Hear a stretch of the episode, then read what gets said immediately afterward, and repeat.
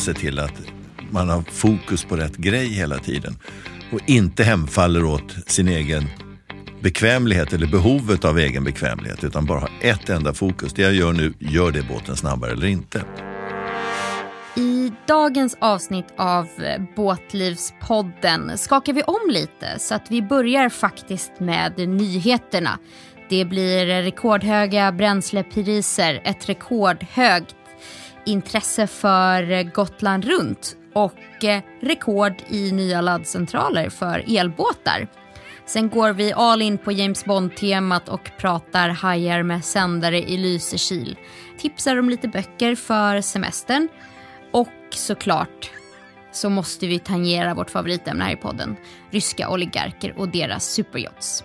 Därefter följer en intervju som jag tror ni verkligen inte vill missa. Vi har med oss en önskegäst.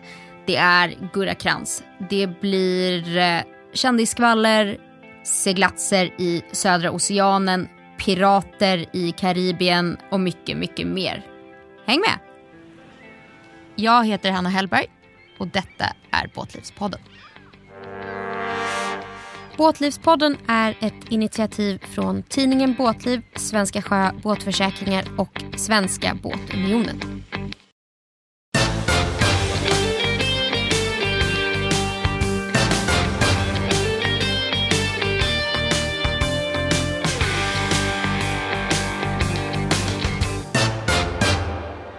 Hej Lars-Åke!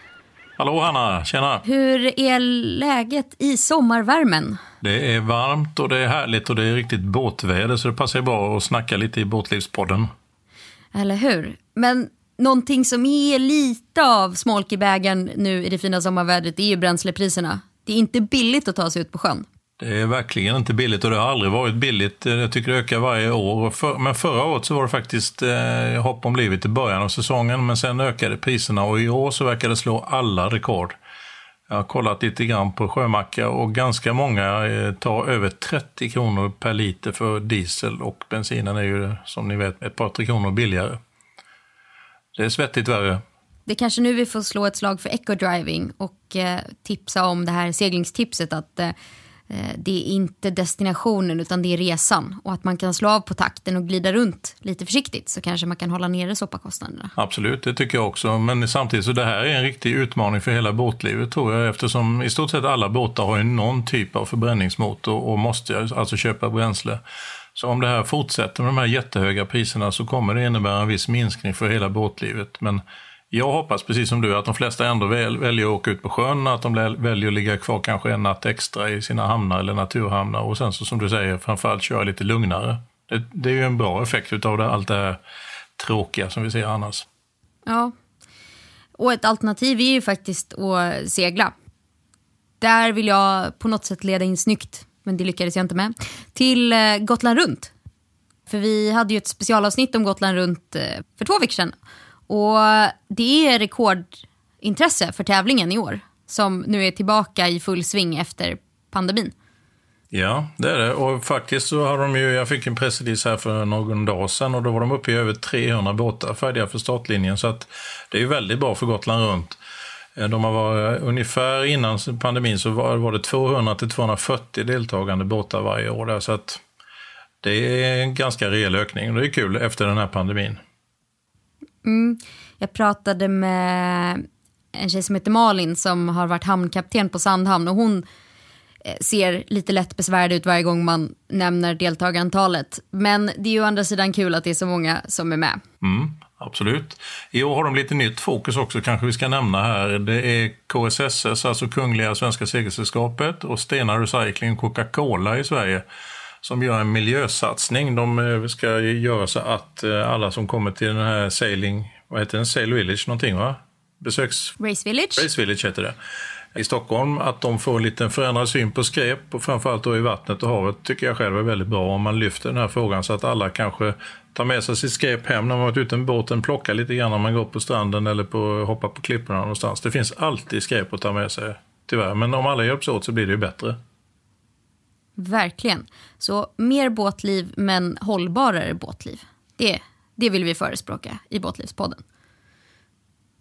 Och eh, på tal om hållbarare båtliv. Du har lite uppdatering om elbåtar. Ja, jag har ju snackat nästan varje avsnitt tror jag om det här med eldrivna båtar i Båtlivspodden. Och jag har sagt varenda gång att det är kul med eldrivna båtar men det saknas tyvärr infrastruktur med laddare för de här båtarna. Nu har det börjat hända lite grann eh, på några ställen i Sverige men i en väldigt liten skala. På Biskopsudden i Stockholm så ska de installera en snabbladdare med väldigt hög kapacitet och i Malmö har de redan installerat en snabbladdare i Dockan Marina som det heter inne i stan där. Så för ett år sedan så lovade elbåtstillverkaren Candela att de skulle göra upp ett eget eh, sån här nätverk av eh, laddare för båtar, men det verkar inte komma till skott här, utan det, det blir någonting mittemellan. Och det är väl så att det blir privata företagare som sätter upp de här stolparna och tar betalt för elen. Ja, men ändå kul att det börjar liksom ordna upp sig. Man får ju dra paralleller till bilvärlden. Det var ju samma sak i början där. Men nu så känns det ju som att det finns mer laddplatser för bilar och förhoppningsvis så ser vi samma utveckling på sjön. Mm, absolut. Vi kan ju komma in på nästa ämne som jag tänkte ta upp här. Det handlar om en eldriven snabbfärja. Då är det svenska Candela igen som har visat sig tänka till ordentligt. Och det här tycker jag är jätteintressant eftersom den största miljövinsten med elbåtar kommer när man börjar köra kommersiellt eftersom man då kan transportera fler människor på samma gång och eh, vinsterna är väldigt stora, kanske 80-90% lägre energiförbrukningar med en diesel eller bensinbåt. Candela har tagit fram en ny båt som heter P12 Shuttle. Låter lite konstigt, men det är en båt som ska flyga över vattnet då med eh, lite passagerare och den kan göra det i 30 knop. Eh, den här båten ska sättas in på en linje mellan Tappström och Klara Mälarstrand i Stockholm till att börja med nästa år någon gång. Och eh, Trots att de kommer upp i hela 30 knop då, så kan de köra mellan 40 och 60 sjömil. Och det är ju väldigt intressant för att då slipper man ju ganska mycket utsläpp mitt inne i en stad. Det är ju en väldigt bra tanke. Och eh, vilket slag för båtpendlandet. Mm. Det är ju faktiskt det bästa sättet att ta sig till jobbet. Ja visst, det här har liksom alla chanser. Kommer de till skott med detta, sen har de ju lite andra projekt med taxibåtar. Någon har köpt en, tax, en Candela som taxibåt i Stockholm och sen så har de lite på gång i Venedig som ju också är en ganska vattenrik stad. Så att det kan bli stora förändringar ganska snabbt om de kommer igång här. Det är kul. Shit vad kul. Men du, från det ena till det andra. Jag hörde om någonting som lät som taget ur en James Bond-film. Men på svensk mark. Hajar med sändare i Lysekil. Vill du utveckla detta? Ja, det, det, alltså det är Havets hus i Lysekil som många kanske har besökt och Världsnaturfonden som har tillsammans släppt ut 12 stycken akvarieuppfödda småfläckiga rödhajar i Gullmarsfjorden som ligger utanför Lysekil.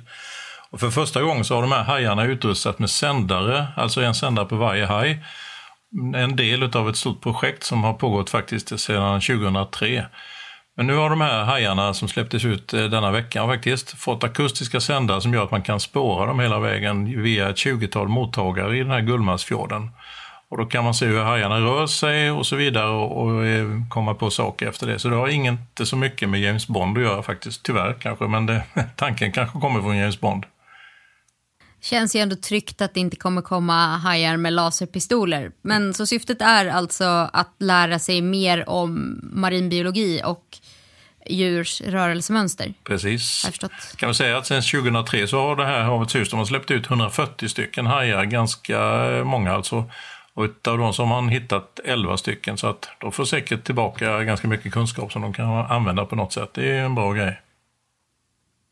Och är det nu vi måste lugna alla och säga att de här rödfläckiga hajarna, det är inga stora vithajar och de är inte farliga för människor? Nej, inte ett dugg. ja, skönt.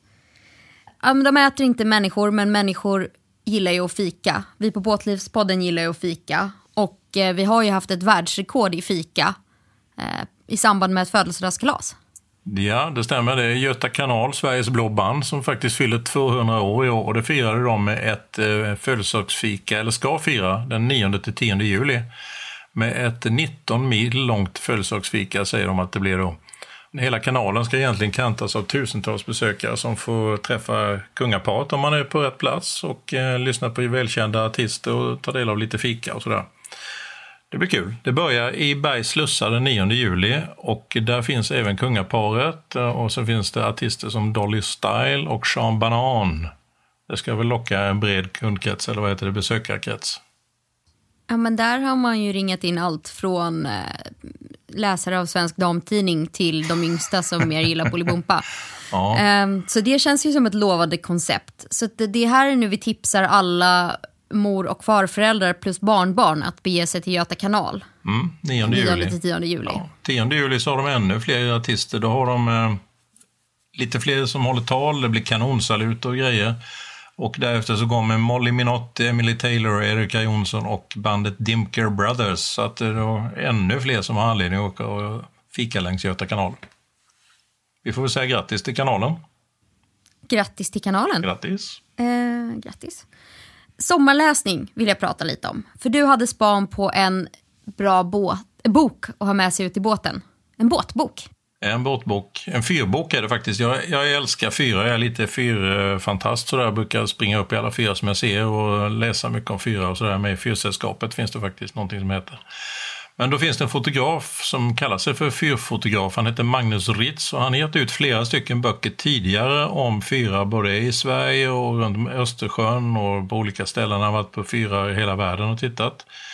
Den här gången så har han koncentrerat sig på fyrar från Malören längst upp i norr och sen runt kusten upp till Nordkoster i väster. Då. Och det som är så fint med hans böcker är att han skriver lite grann maritim historia och sina egna betraktelser om de här eh, fyrarna och sen så tar han fantastiska bilder på fyrarna. Jag vet, en av de här fyrarna har han fotat i 34 meter per sekund vind, alltså det är väldigt eh, utmanande, precis så som man kan tänka sig att det var en fyr där längst ut i havsbandet. Den kan vi rekommendera. Boken heter eh, Svenska fyrar, Malören till Nordkoster och kostar 470 spänn. Perfekt att ha med sig båten. Ja, och jag ska försöka att lägga ut en länk till den här på eh, poddens stories. Så håll utkik där så eh, kan ni hitta denna boken som då, vad det låter som, blir en fantastisk så kallad coffee table book när båtsäsongen är över. Eh, och sen har vi ju haft en återkommande följetong i podden. Vi pratar inte bara om elbåtar, vi pratar också om kanske raka motsatsen. Superyachts och ryska oligarker. För där har du en uppdatering. Ja, det har varit lite tyst om dem, dem nu. Ett tag så var det ju väldigt mycket i alla medier om eh, oligarkernas jotter, de här stora fantastiska lyxfartygen som har beslagtagits lite överallt. Eh, man hade problem att få tag i en del jotter, bland annat en som heter Amadea. Det är en sån här eh, 106 meter lång båt som har ritats av en norrman som heter Östen, Espen Öjner heter han. Och den båten fick amerikanerna span på när den låg på Fiji, alltså nere i Söderhavet där. Och beslagtog den på något sätt, det är lite oklart hur, men amerikanska departement och myndigheter var inblandade. Först så körde den till Hawaii, en liten avstickare, och sen tog den sen till San Diego längst ner i Kalifornien där. Ungefär 5000 sjömil. Och där finns hon nu, ligger vid kaj och justitiedepartementet i USA säger att hon kommer inte därifrån. Det ska bli intressant att följa. Annars har man inte hört så mycket av de här jot- jotterna. eller, Myndigheterna inte, någonstans har inte sagt vad man ska göra med dem. Men det återstår att se om man ska använda dem som flyktingförläggningar eller sälja dem eller ja, vad man nu kan göra. Flyktingförläggning låter ju onekligen intressant. Eh, jag tänker mig att de är ganska schyssta att bo på. De är nog häftiga. Ja, verkligen. En intressant detalj med den här Amadea är att innan de stack ifrån Fiji så tankade de lite lätt. Vi snackade om bränslepriser här i början. Deras nota gick på över 20 miljoner för dieseln som de tankade. Uff, Ja, eh, svettigt att dra kreditkortet där. Men eh, vi får se vad som händer med Amadea och eh, om hon blir flyktingförläggning eller om hon lämnas till sitt öde i San Diego. Vi ska faktiskt runda av det här. Eh, vi har vänt lite på eh, flödet idag. Jag tänkte att vi börjar med lite nyheter för att sen ta oss till intervjun. Och eh, Lars-Åke, jag tycker verkligen att du ska lyssna på nästa gäst. Vi har ju nämligen fått in önskegästen Gurra Krantz. Och eh, avsnittet är lite längre än vanligt. Och vi ber om ursäkt för er som inte gillar det. Men jag vill ändå tipsa om att det är väl värt att lyssna på. Eh, ta det när ni ligger på båten och solar. Och eh, låt er förföras av eh, historier om pirater, Volvo Ocean Race, eh, albatrosser och lite kändisskvaller blir det. Så eh, med det så säger jag hej då Lars-Åke och eh, till er andra, häng med för nu kör vi Gurra Krantz.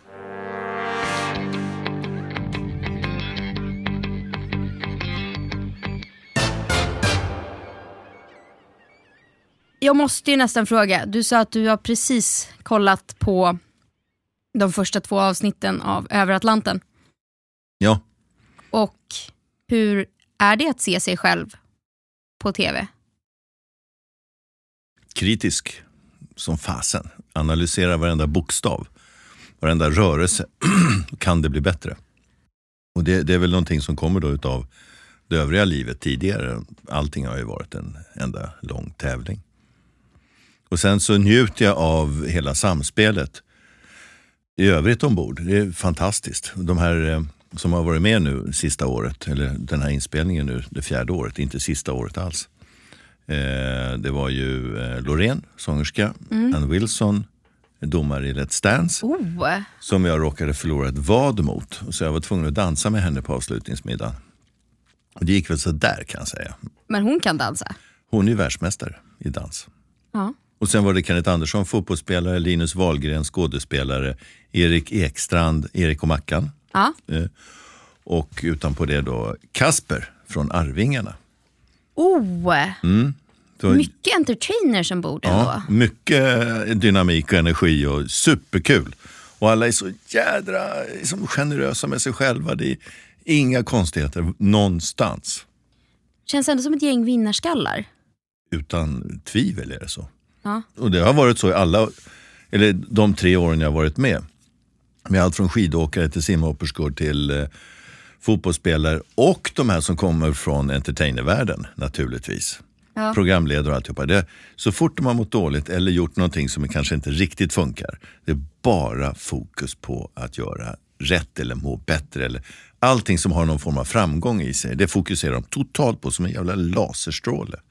Skitläckert att se den här som tävlingsiven som man kanske själv då har på, på visst sätt. Den sitter hos dem direkt. ja, det är prestationsmänniskor rakt ut i fingerspetsarna. High performance alltihopa. Jag måste fråga om sjösjukan. Var det något sånt i den här säsongen? Svar ja. För eh, det rullar ju en del på Atlanten. Jag kan citera en av mina jaktkompisar. Nej fy fan vilken jävla kräk-tv, sa han. Det vill jag inte säga på. Nej. Alltså det är väldigt många som har frågat mig väldigt många gånger. ehm, vad ska det vara bra för att vara där ute? Du kan ju vara på land och ha en toalett som står still och äta lagad mat och få en varmdusch varje dag. I synnerhet när man förklarar konceptet eh, offshore-segling. Eh, offshore-tävling. Folk fattar inte. Nej. Varför utsätter du dig för det där frivilligt? Fokus i 37 dagar. Det tar ganska mycket när man tävlar. Det är den längsta delsträcka som jag har tävlat i någon, någon enda gång. Eh, Och det, det, det äter ur ganska rejält. Men adrenalinpåslaget är så stort så att man känner inte det förrän långt efteråt. Vi måste nog pausa lite där. 37 dagar. Jag gissar att det är Southern Ocean-etappen av Volvo Ocean Race. Ja, en, ja absolut. Som går från Nya Zeeland till I det Brasilien. Ja, I det här fallet så var det faktiskt eh, Ja, det var Nya Zeeland till Brasilien. Ja. Stämmer det? Långt som fan. Ja, det är långt som fan och runt eh, Kap Horn. Ja. Eh, Det är kanske nu vi säger att jag sitter här i studion med Gurra Krantz. Välkänd för många. Kanske inte lika välkänd för andra. Ökänd för en hel seglingsvärld. Och faktiskt en önskegäst här i podden. vad kul. Det, Tack, säger jag då. Eh, Så vi får ändå skicka en hälsning till Alve som önskade att du kom hit. Ja, Eh, hej och, hej. Ja, har ni fler önskemål på önskegäster så säg till. För då kanske vi kan make that happen. Kul att vara här. Tack, får jag säga. Men man seglar ju inte bara från Nya Zeeland till Brasilien. Det är ju den absolut längsta etappen. Men då är man väl typ midrace, är man inte det? Ja, det är man. Definitivt. Och eh, det beror ju på hur delsträckorna är fördelade, om det är midrace eller inte. Det finns också en, en tid eh, som man kan säga att nu är vi mitten av racet eller så är vi mitten av antal delsträckor. Och det har ju varit normalt då som en, en vanlig graviditet kan man väl säga då, nio månader racing. Och eh, projektlängd är ungefär tre år. Och kommer man mitt i de här nio månaderna så kan man ju då vara eh, ganska förskjuten i antal delsträckor beroende på hur långa delsträckorna har varit tidigare. Så att det, det är lite en mix då beroende på var man tar vägen. Nu i framtiden så kommer man att korta ner racet och ha färre delsträckor och det kanske landar någonstans runt sex månader bara. Mm. Vad hette racet när du seglade? Eh, först hette det Whitbread Round the World Race. Sen mm. hette det Volvo Ocean Race. Och numera då eh, när vi, vår åldersgrupp är för gamla så heter det The Ocean Race. Mm. Och formatet från det att det hette Whitbread sponsrades av ett ölmärke tills idag har ju ändrats något. Blir man nostalgisk över den gamla goda tiden när det var lite mer relaxat och lite mindre kolfiber? Nej, för fasen. Alltså man ska komma ihåg det goda ifrån historien och eh, skapa ny historia och utveckla. Och det går liksom inte att sitta och säga att det var bättre förr på det sättet. Utan eh, det här gäller ju att bejaka den här utvecklingen och titta på alla nya moderna material, sätt att segla, dataprogram och allt det här. Det är helt fantastiskt. Så jag vill inte tillbaka till eh, de här, ska vi kalla det då, mer inte amatörmässiga, men när det hela startade och började bli professionellt.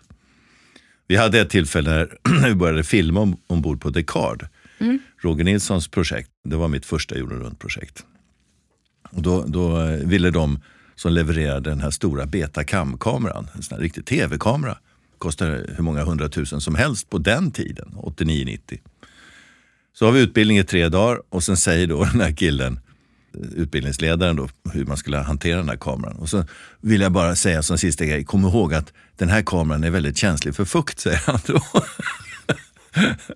och då hade vi försökt förklara för honom vilken miljö vi skulle leva i. Men vad jag vill säga med det, det var ju då vi började filma. Och sen så satte vi såna här riktiga gamla band, betaband, i en vattentät container och så fort vi kom nära land eller kom in till nästa stopp, nära nästa stopp, så slängde vi dem där över bord. Och så var det någon som plockade upp dem. Och sen kom det här ut i tv och radio och allt sånt. Ja, ur den mediebevakningssynpunkten så har man gjort en, en radikal förändring. Idag så har man ju ombord reporters. Ja. Och de är eh, klippare, filmare, de skriver. Vi har ju haft en svensk sån, Gustav, mm. som jobbar på hamnen. Och eh, Anna-Lena. Just det. Också på SCA. Shoutout till mina journalistkollegor. Men de får inte delta i seglingen. Men de eh, får istället sitta nere och redigera video och bli sjösjuka. Ja. ja. Och, och eh, jag tror de får städa. Jag tror de får hjälpa till att städa och, och eh, ta upp vatten ur eh, botten ah. på båten. Jag tror det. För det är ju ändå det är ju värdefullt att någon gör det. Och om de har liksom fri tid så är det ju toppen. För det har man ju kanske inte tid med. Vi hade en eh, ganska tydlig inriktning på media till och med från eh, Swedish Match-tiden, 97-98. Och då hade vi en mediastation, alla båtar hade lika med redigering och det var allt möjligt där. Och då satt Magnus Woxén ja. sidledes i båten ovanpå eh, vår eh, generator mm. och redigerade varpå han upplevde då först 40 graders hetta då ovanpå motorn och sen sitter han sidledes i båten som rör sig på ett märkligt sätt i förhållande till kroppen. Då. Och sen tittar han på en film som har en helt annan rörelse i sig. Så att han var ju helt körd emellanåt. Så bort med honom, upp i kojen, ladda, fixa, sova, några piller och sen tillbaka och fortsätta redigera. Det var, det var en enastående prestation att klara det där. Verkligen. Ja, det är förmodligen enda gången någon ombord på en Whitbread-båt har sett fram emot The Doldrums. Ja, Perfekt, nu är skrivbordet stilla här. Ja. Nu kan vi redigera. Och på tal om The Doldrums, vi kanske ska säga att det är ett stiltjebälte som ligger söder och norr om ekvatorn. Um, det ligger norr om ekvatorn alltihopa. Norr om ekvatorn. Ja. Häst, hästlatituderna?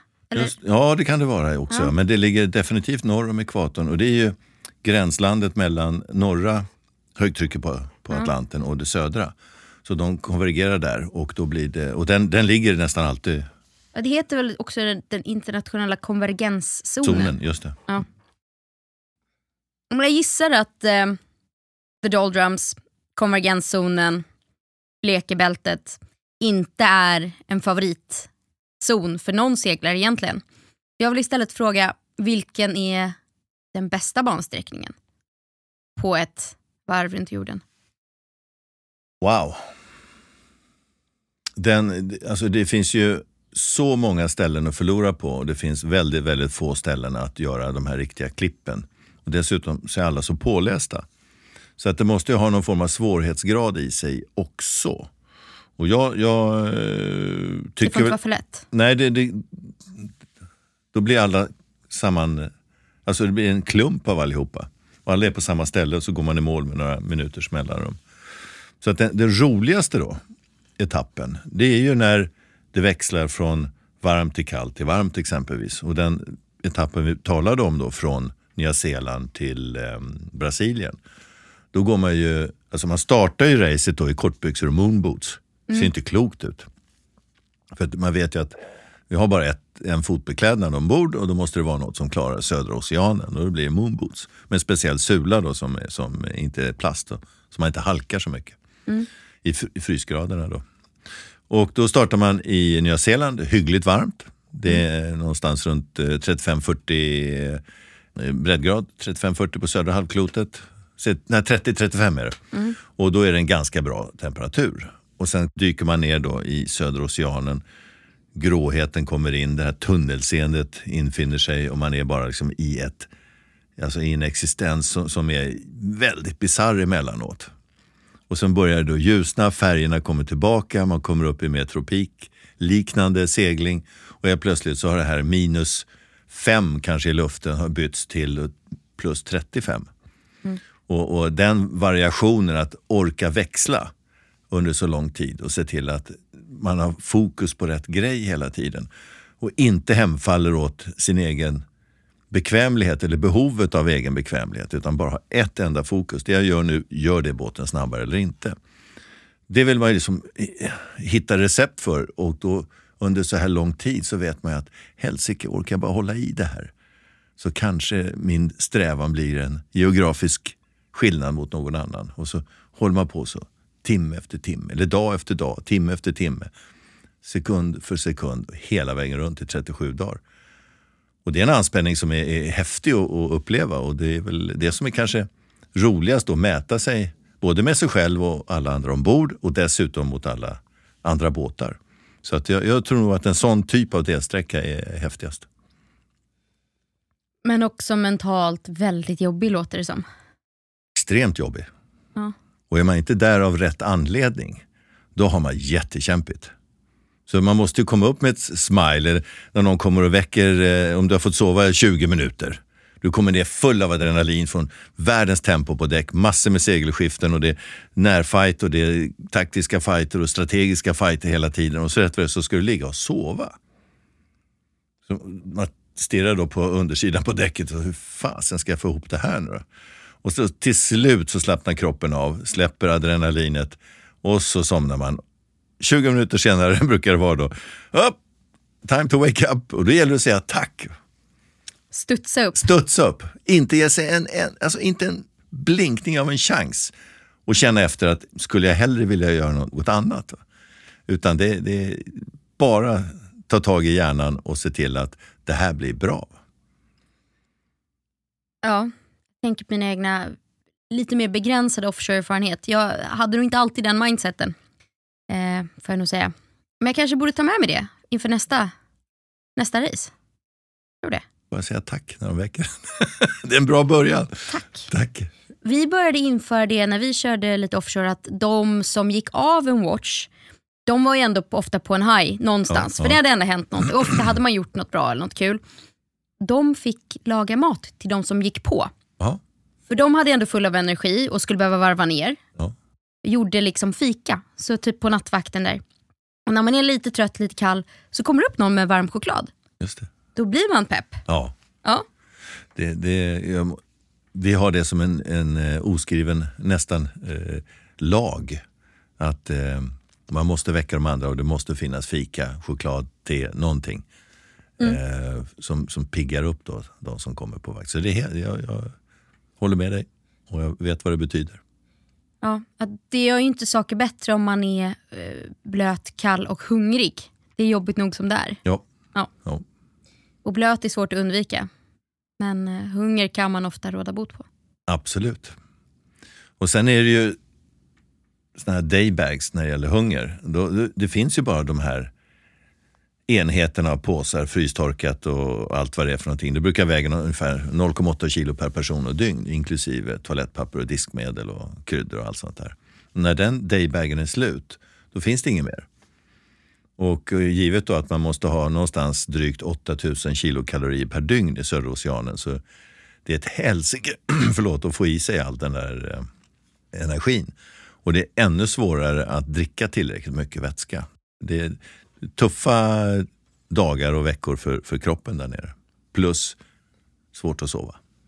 Ja, alltså 8000 kalorier. Nu beror det lite på vem man är och så. Men säg att en, en normalstor människa i vuxen ålder käkar 2000 kalorier. Mm. Eh, och om man tänker sig att vi, man lägger ändå lite tid på att äta. Och så ska du äta fyra gånger så mycket. Och av mat som också är ganska kompakt. Frystorkat. Alltså det är ganska mycket energi som går åt att äta. Man känner sig lite som en så här, kossa som bara tuggar, tuggar, tuggar. Nej, men det, det, är faktiskt eh, ett jättearbete att få i sig allt det där.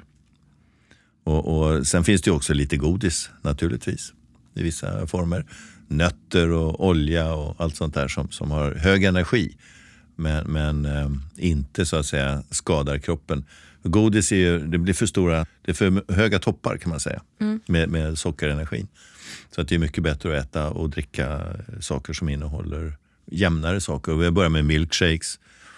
Vi har haft nudlar. Mm. Och det, jag var nästan drogberoende av varma nudlar klockan tre när vi seglade Tokyo 93-94 med Chris Dixon. Då kom Rodney Ardern som nu bor i Sverige, ute mm. i Saltis. Han introducerade mig för den här varma eh, som kappnudeln. Och ja. det, det, blev som en drog. Jag satt som en riktig eh, knarkare och väntade på den där kappnudeln klockan tre på natten. Helt enastående vad smart det var. Ja, men det, är också, det är mycket som är förkastligt när man är på land men det är väldigt, väldigt mycket salt i dem. Vilket man faktiskt behöver. Du blir varm inifrån. Det går att dricka dem men du känner dig ändå mätt. Mm. Jag tycker de är, jag håller med dig. Speciellt på nattvakt. Gött. Eh, gött är det. Ja, gött. jag kan ju inte bli nyfiken. Nu pratar vi om det här extrema vi har med oss. Så här mycket ska ni äta per dag, 8000 kalorier hit och dit. När ni spelar in eh, över Atlanten, hur ser kosthållningen ut då? Är det torrfoder då med? Jag har ju inte predikat, men jag har torgfört i alla fall torrfoder som är den absolut bästa lösningen på allting som rör mat ombord. Mm. Eh, jag har känt mig väldigt ensam.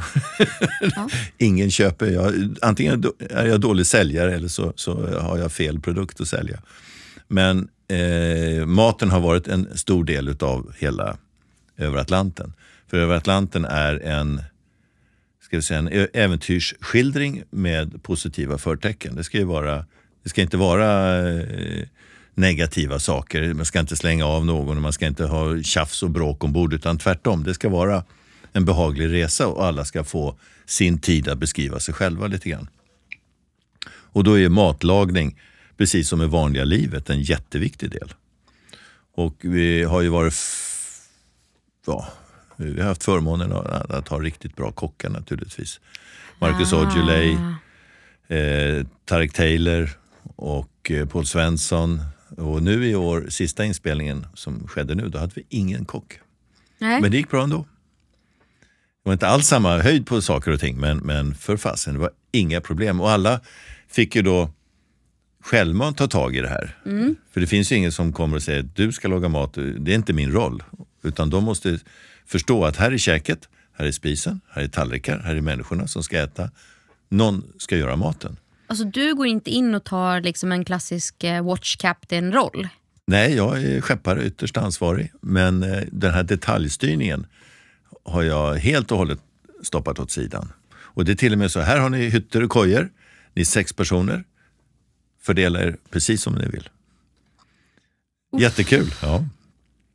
Det är, alltså, ofta när man gör sitt första offshore-race så seglar man ju med personer som har seglat betydligt mycket tidigare. Så det finns ofta rutiner och man blir ju otroligt präglad av, när man är en junis så blir man ju otroligt präglad av eh, the old guard. Mm.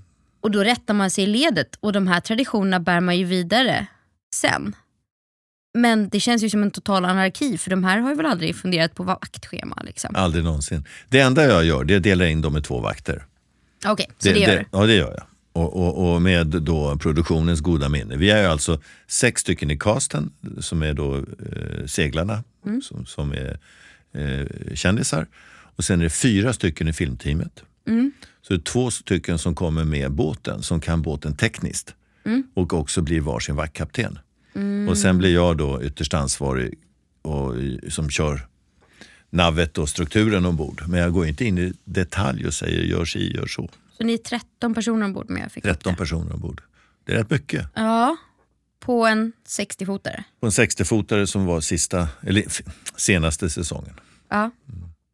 Vi började på 78 eller 80 fot. Mm.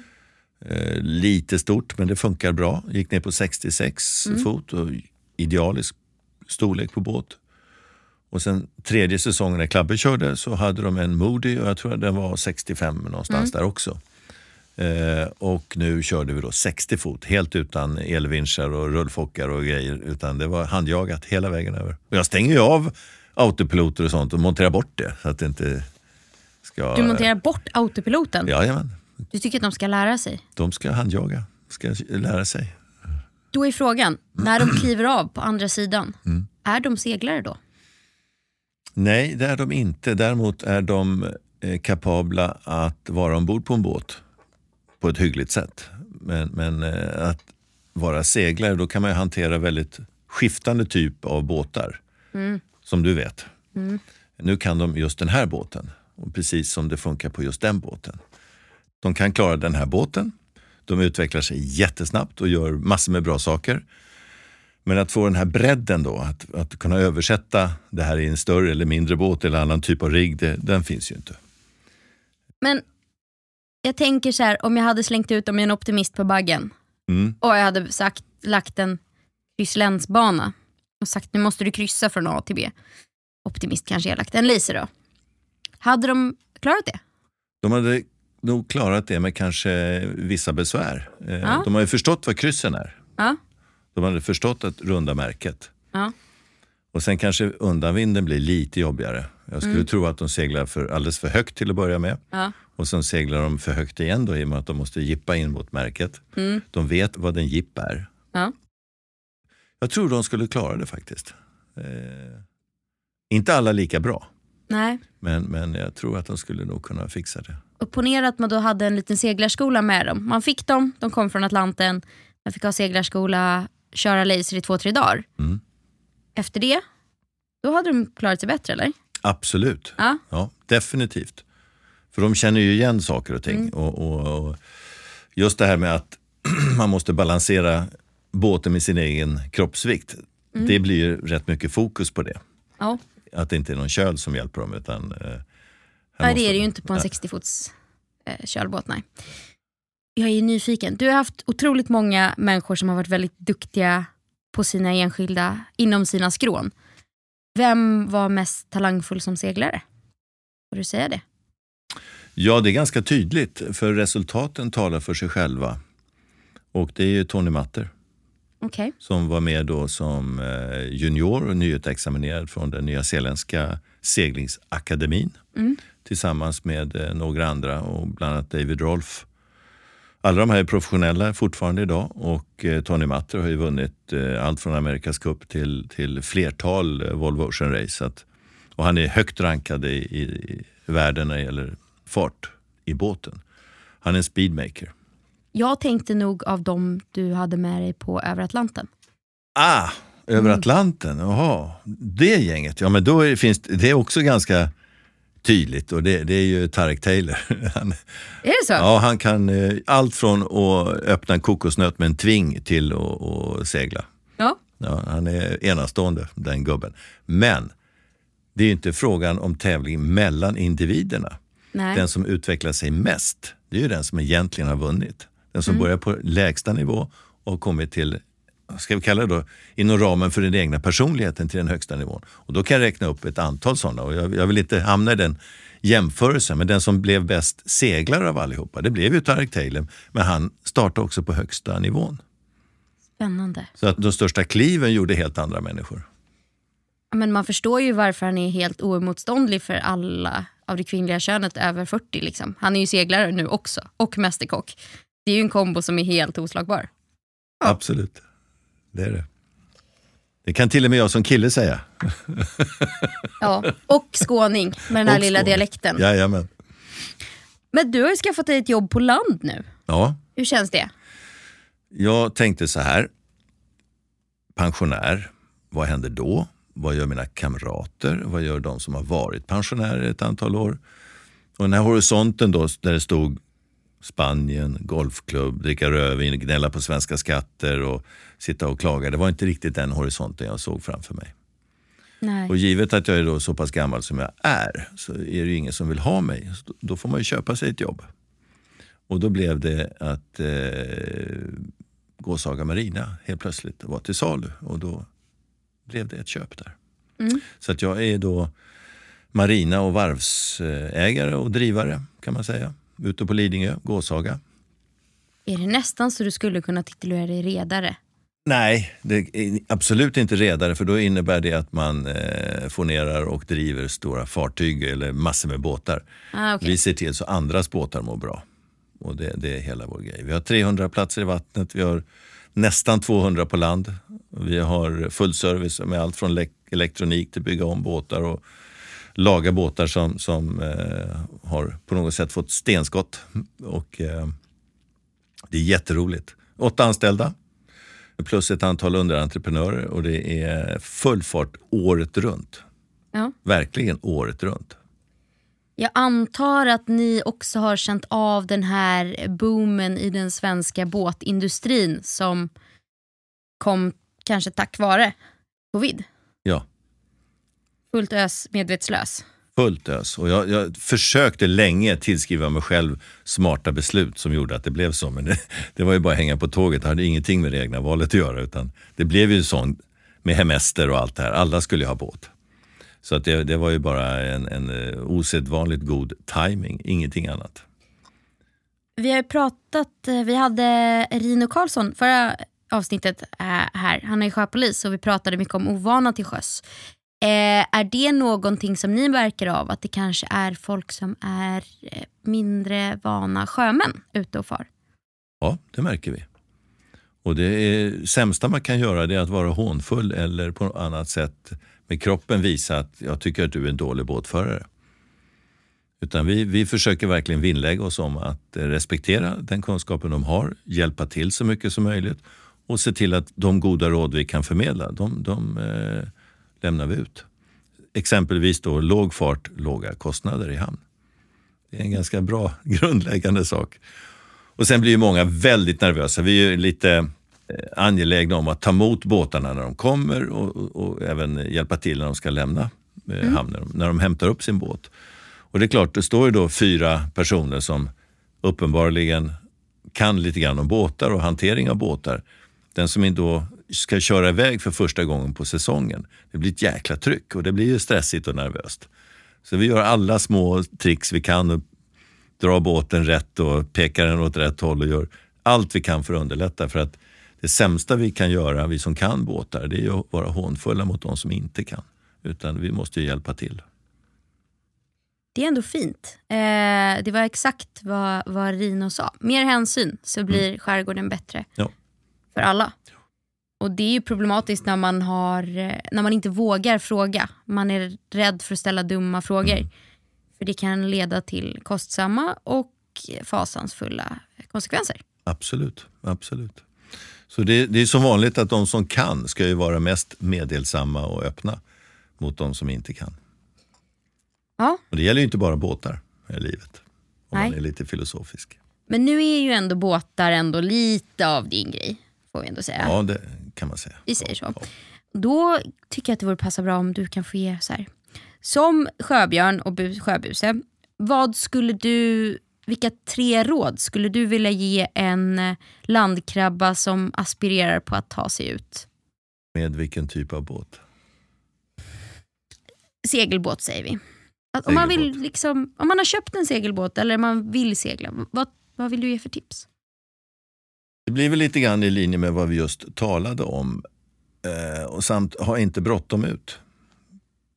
torrsegla? Torrsegla lite grann. Prova grejerna, försök att lista ut hur det funkar och fråga de som kan. Börja där.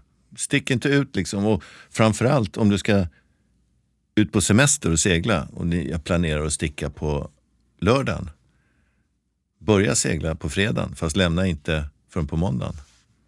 Ah, bryggsegla lite innan. Bryggsegla lite. Testa, kanske sticka ut över dagen och kom tillbaka.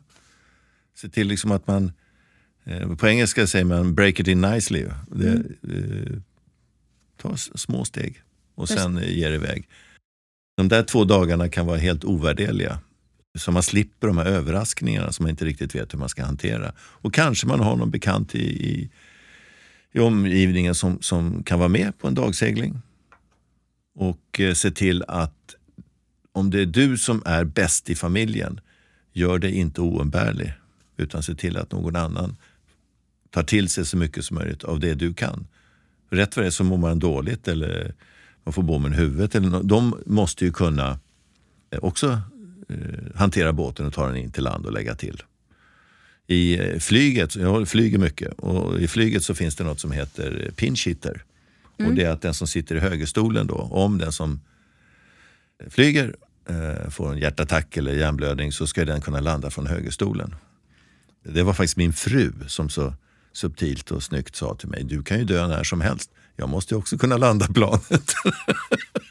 Då känner man sig att nu är vi på sluttampen, höll jag på att säga. Men... Och det är en ganska klok fru. Ja, väldigt klok fru. Och det där vill jag direkt överföra till eh, båten. Och i, framförallt i den här något mansdominerade positionen att vara skeppare ombord. För fasen, lägg all kraft i att lära barnen, frun, eller tvärtom, om det är frun som kan, se till att de andra lär sig så mycket som möjligt. Och då har man verkligen nytta av de här dagarna innan man sticker iväg. Så hetsa inte, planera inte första dagen, planera fjärde dagen. Ja. Skulle jag göra. Och det var en som innehöll egentligen, egentligen ganska många, men sen i Så Det var hamnarna, nästan tre tips. ja, men sen i hamnarna, låg fart, låga kostnader som jag sa tidigare. Ja. Stanna upp, gör klart där ute. Scanna av hamnen, hur ser det ut, hur blåser det, hur är det sannolikt att jag kommer att driva med båten om jag kommer in med för låg fart? Vilket man ofta gör när man är osäker. Och då har man väldigt dålig styrförmåga. Om vinden tar tag i båten så har inte eh, kölen någon speciell lyftkraft och då driver man i sida, in över ankartampar och så vidare. Så att, försök att planera så att du har hygglig styrfart i hamnen hela tiden. Och gör planeringen utanför hamnen. Och framförallt, ropa och säg jag behöver hjälp. Ja. Och då brukar jag säga, och är det några hånfulla typer, ja, då har du råkat ut för dem i en minut. Och det var väl inte så himla farligt. Men tänk att de ska leva med sig själva hela livet, de här korkskallarna. Så att det, det, det jämnar ut sig i slutändan. Man får nästan alltid hjälp. Seglare är ju eh, ofta intresserade av segling själva och de är ofta väldigt intresserade av att prata om segling. Mm. Och i det ingår att eh, dela med sig av sin kunskap. Egentligen, alla gamla seglingsgubbar väntar ju bara på att någon ska fråga dem om saker de kan. Så att planera in lite tid för det också, men fråga så kommer du få ett ganska utförligt svar. En kall öl är väldigt bra eh, betalning. Ja, Ja. Man kanske har två öl i handen och säger, du, eh, eh, hur ser det ut här utanför? Så, vill du ha en öl förresten? ja. ja, sen, sen brukar Har du koll på vinden imorgon? Vad tänker Ja, du? Vad tror ja. du? Nästa hamn. Just det. Ja. Skitbra. Så planera, fråga om hjälp och gör dig själv inte oumbärlig ombord. Ja, det, det är väl det jag skulle vilja säga då. Ja. Tre bra tips. Och jag var lite motsägelsefull i det jag sa. Jag sa ju faktiskt låg fart, låga kostnader. Mm. Men man måste alltid ha styrfart så man kan eh, agera. Mm. Om det inte är vindstilla, för då kan man glida in. Så det är väldigt mycket att balansera och analysera det man har runt omkring sig. Vi ramlade egentligen in i det här, slänggippade oss in i det här samtalet. Och vi började ju inte egentligen ens med att docka ut ur hamn. Och den dockouten hade ju sett ut som, vem är Gurra Krantz? Finns det ett enkelt svar på den frågan? Finns det ett, ett enkelt svar. Man kan ju rabbla upp de här eh, fyrkantiga grejerna som man då skulle ha i någon form av Tinder-annons eller något annat. Ja, hur hade Gurra Krantz Tinder-annons sett ut? jag vet inte, jag hade läst en Tinder-annons men jag, hört, jag förstår att det ska fram någon form av personlighet i det hela. Men jag är 67 år fyllda. Jag bor i Stockholm och i Spanien. Jag har mitt andra äktenskap. Jag har en egen dotter i förra äktenskapet. Jag har tre bonusdöttrar i mitt nya äktenskap. Två hundar. Petit Basset, Griffon Vandén, rådjursjakt. Jag dyker, flyger, åker motorcykel och jagar. Och så driver jag Gåshaga Marina och jag har så jäkla kul faktiskt. Jag har jobbat med eh, allt från att utveckla eh, epileringsvax till skönhetssalonger. Jag var störst i Skandinavien. Hade 4600 kunder över hela Skandinavien. Jag har utvecklat instrumenten som sitter på masten under bommen. Det är min uppfinning. Som eh, Viktor Fors hjälpte mig med 1983 och det blev Gear of the Year 1984. Sen har det blivit världsstandard. Det är jättekul att ha ett sånt footprint. Ja. Och jag har, eh, älskar allt med motorer och, sånt här. Och jag tycker det är förfärligt roligt att kappsegla. Men segling i sig är inte så lockande. Men tävlingsformen, segling, är helt unik. Det är nog ändå lite kontroversiellt uttalande. För det är många som säger att segla, bara man kliver ombord så är man ju framme. Det tycker inte du? Nej, det är ett komplicerat sätt att ta sig från A till B. Man zigzaggar sig fram och båten lutar och grejer ska upp och ner. Och det, det går liksom inte att köra motorbåt. Du startar motorerna så pekar du dit du ska och du är framme på utsatt tid. Men tävlingsformen segling, den är världsunik tycker jag. Det finns inget så komplicerat och så utmanande och roligt som kappsegling. Ja.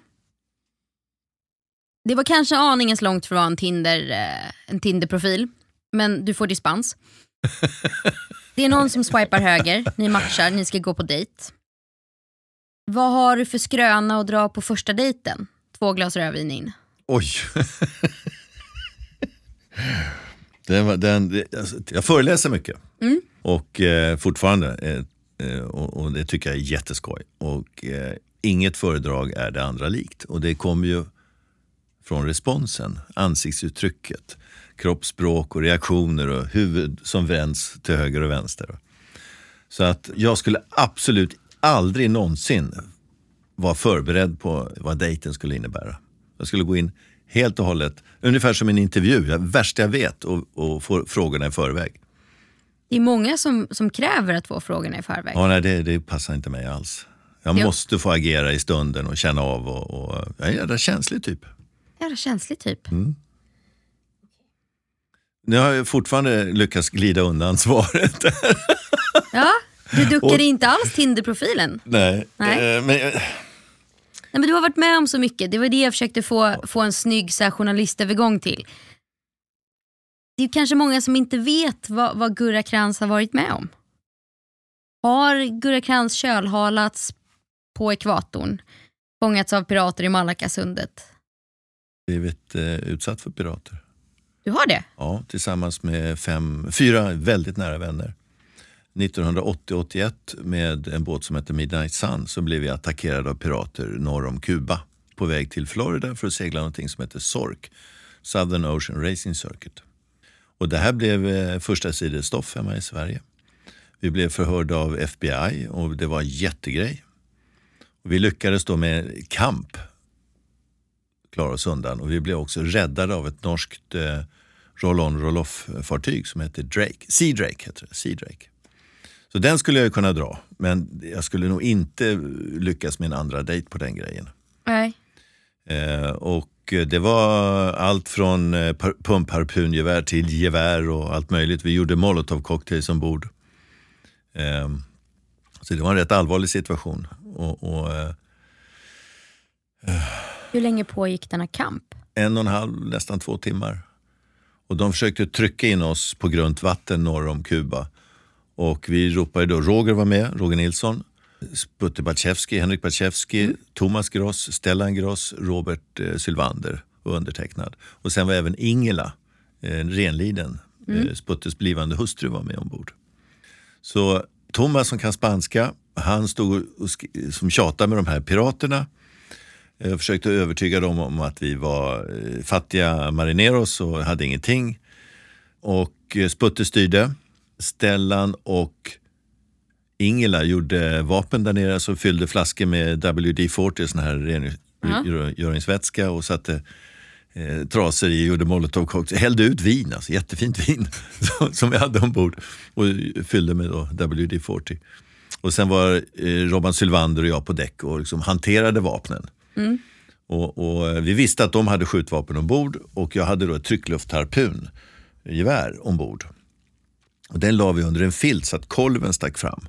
Och då rapporterade den som stod längst fram i deras båt med en sån här gammal Errol Flynn enterkrok stod han där. Mm. Och då rapporterade han att de, de har skjutvapen och pekade på oss då. Och då blev vår taktik att inte avslöja att vi inte hade skjutvapen. Nej. Så vi snurrade runt, dunkade in i varandra. Vi hade knivar, vinschhandtag, molotovcocktails, rep, eh, harpungeväret. Allt var eh, redo att gå mm. igång. Men vi ville hålla på det här att vi har vapen, ja. men vi, vi, kommer inte starta något krig. Nej. Så var det eh, piratbåt nummer två på väg ut och då vände den här båten Sea en norsk kapten som säger, när han får reda på att vi inte har skjutvapen, säger han, vad har det icke skjutvapen ombord? Och så gjorde han 180 grader med förmodligen lika många tusenlappar i kostnader. Mm. Och eh, då blev det ett race mellan piratbåt nummer två och eh, Sea Drake. Mm. Och Sea Drake eh, var den som eh, visade sig snabbast. Och då vände båda piratbåtarna på en gång så här, fitt, in mot, eh, mot land. Bjöd ni Sea Drakes besättning på en öl sen? Ja, de fick vår battleflag. Ah. Det finaste vi har. Ja. Så vi tog ner den ur, ur uh, förstaget och uh, så fick de den. Överlämnades då. Efterreflektionen är ganska intressant. Vi mm. lever ju i ett civiliserat samhälle. Vi anser oss välutbildade på vårt sätt. Vi har familjer och eh, det här vanliga västerländska demokratiska eh, sättet att leva och verka högst upp i pyramiden. Det tog en, inte sekund, men max en minut så var vi längst ner och beredda att ta livet av en annan människa. Och jag vet hur, hur, hur eh, liksom, det bara slog till i skallen efteråt, långt efteråt. Hade den här killen som stod med enterkroken tagit ett steg över relingen och försökt komma ombord, då hade den där harpunen suttit i bröstkorgen på honom omedelbart. Han hade inte tvekat en sekund. Det var den otäcka erfarenheten efteråt. Hur snabbt man förvandlas till någon som är beredd att ta livet av en annan människa. Ska man berätta det på första dejten tror du?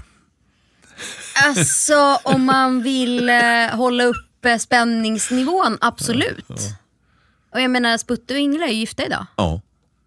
Och de fick ju se det här live. Ja. Så att, eh, ja. Kanske. Vi firade i höstas 40-årsjubileum och, och, spelade upp det. det en norsk eh, Whitbread-båt låg längre fram i den här Old Bahama Channel där vi var, mm. norr om Kuba. Och de spelade in hela konversationen mellan oss, vår mayday-anrop och eh, gensvaret från eh, Sea Drake. Så det finns på band, hela den grejen. Så vi lyssnade på den faktiskt. Eh, där Roger väldigt intensivt men otroligt fokuserat och med, med ett visst lugn då bara kommunicerade. Klockren, han gjorde världens in, mest remarkabla insats bara genom att retoriken stämde så bra. Helt otroligt. Det var sånt jävla fokus ombord. Oj. Sen när vi kom till, till eh, USA, då ville ju eh, FBI förhöra oss och de ifrågasatte verkligen varför vi inte hade skjutvapen ombord och alla möjliga saker. Och de berättade också vad som händer om piraterna tar över båten. Då kör de den till Sydamerika, mm. fyller den med knark, upp i Golfströmmen och sen dumpar de sina containers med knark med sändare på. Mm. Och eh, sen sänker de båten så att den försvinner. Och eh, varför vill de ha en västerländsk eh, kappseglingsbåt? Jo, det, därför att den ser inte ut som någonting som smugglar knark på den tiden. Då. Så att det var, var en eh, tydlig strategi. De gör sådana här attacker ibland. Ibland så är de ute och eh, ligger i en livflotte och begär hjälp. Och det första man ska göra då det är att ta fram sitt gevär som vi inte hade. Eh, och vi hade ingen sån situation heller, men de beskrev för oss. Då ber man dem i livflotten klä av sig nakna, hoppa i vattnet och sen skjuter man sönder eh, livflotten med geväret. Sen får de komma simmandes mot båten. Nakna? Nakna. Åker man fram och försöker hjälpa till, då stirrar man sannolikt, i nio fall av tio, sa han, rakt in i pistol eller gevärsmynning.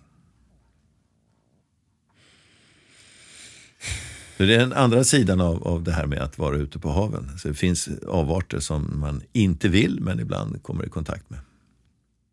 Men för det mesta så träffar man ändå trevliga människor på havet? Absolut. Seglar man Caribbean 600 och går på Antigua Yacht Club så dricker man eh, Mount Gay rom och eh, tonic och sen är det skitgott och trevligt. Dark and stormy. kan man också ta. Ja. det var en jädra dejt nummer ett där. Shit. Men ponera att man nu ändå blev eh, förtrollad ja. och tar sig till dejt nummer två. Men nu har man bestämt sig för att försöka få lite mer av en syl i vädret. Så man går ut starkt och så frågar man, kappseglar du fortfarande?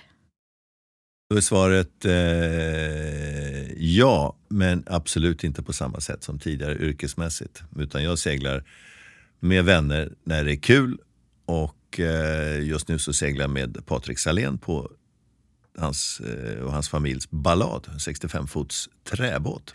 Och det är världens mest intensiva racing och det är så kul. Ja, de går en ganska hård kamp mot refanut. Ja, så att det, det, är väl den typen av, av, segling. Och sen fram till för tre år sedan så seglade jag på den här stora Svan 115 som heter Shamana. Mm. Och det var, det var också en sån här skön känsla. Det, det, att segla för att det är kul. För tidigare har det varit eh, jäkla press att prestera och superhäftiga projekt och alltihopa. Men njutningen har kanske inte varit där på samma sätt som det finns utrymme för idag. Så nu kappseglar du fast för att det är kul? Ja. Ja. Det finns inte så mycket mer att tillägga till det tycker jag. Utan eh, Gurra, som alltid, fantastiskt underhållande. Tack, kul att vara här. Tack för det. Från det ena till det andra. När det här avsnittet släpps, fredag den 1 juli, så är det bara några få dagar kvar till Almedalsveckan. Och eh, det är ju faktiskt så att eh, båtliv är ju vare sig vi vill eller inte, förknippat en del med politik. Och därför kommer Svenska båtunionen att vara på plats i Almedalen för att träffa våra politiker och diskutera just båtlivet i Sverige. Och man har tagit fram en gemensam hemsida där man samlar intressefrågor. Och den heter www.båtlivsverige.se. Tycker man att detta låter spännande så kan man givetvis följa seminarierna på ämna i direktsändning. Och det kommer vi länka till på bland annat Instagram och på Svenska Båtunionens hemsida.